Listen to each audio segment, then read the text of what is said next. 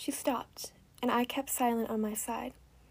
I was not granting time for composure to her only, I was gaining time also for myself. Under the wan, wild evening light, that woman and I were met together again.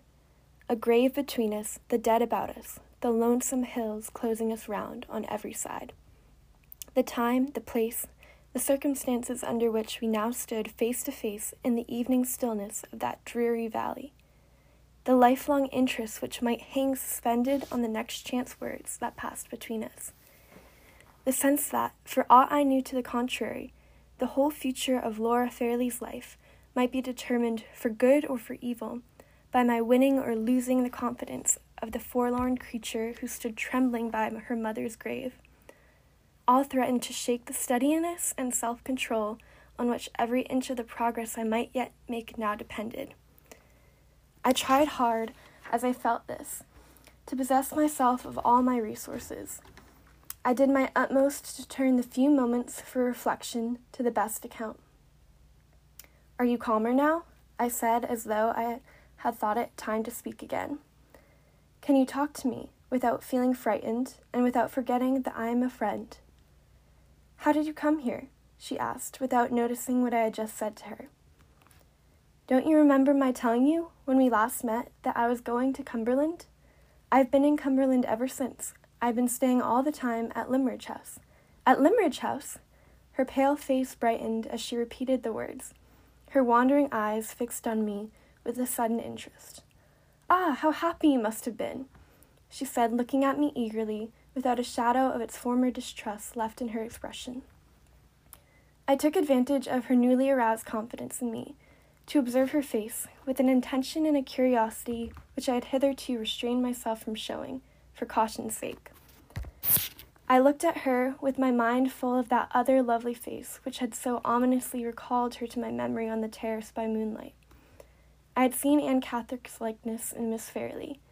I now saw Miss Fairlie's likeness in Anne Catherick, saw it all the more clearly because the points of dis- dissimilarity between the two were presented to me as well as not a day passed in that dangerous intimacy of teacher and pupil in which my hand was not close to Miss Fairlie's, my cheek, as we bent together over her sketchbook, almost touching hers.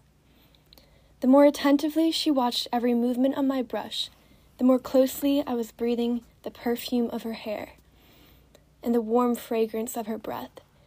It was part of my service to live in the very light of her eyes, at one time to be bending over her, so close to her bosom as to tremble at the thought of touching it, at another to feel her bending over me, bending so close to see what I was about that her voice sank low when she spoke to me, and her ribbons brushed my cheek in the wind before she could draw them back. The evenings which followed the sketching excursions of the afternoon varied rather than checked these innocent, these inevitable familiarities.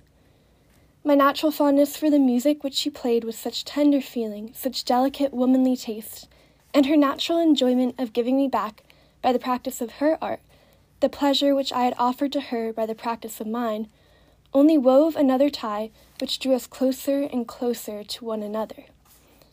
The accidents of conversation, the simple habits which regulated even such a little thing as the position of our places at table, the play of Miss Halcombe's ever ready raillery, always directed against my anxiety as teacher, while it sparked over her enthusiasm as pupil the harmless expression of poor Mrs. Vesey's drowsy approval, which connected Miss Fairlie as, and me as two model young people who never disturbed her. Every one of these trifles, and many more, combined to fold us together in the same domestic atmosphere, and to lead us both insensibly to the same hopeless end. I should have remembered my position and have put myself secretly on my guard. I did so, but not until it was too late all the discretion, all the experience which had availed me with other women and secured me against other temptations, failed me with her.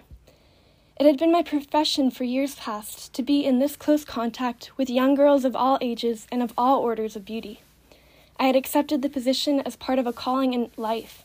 I had trained myself to leave all the sympathies natural to my age in my employer's outer hall, as coolly as I left an umbrella there before I went upstairs.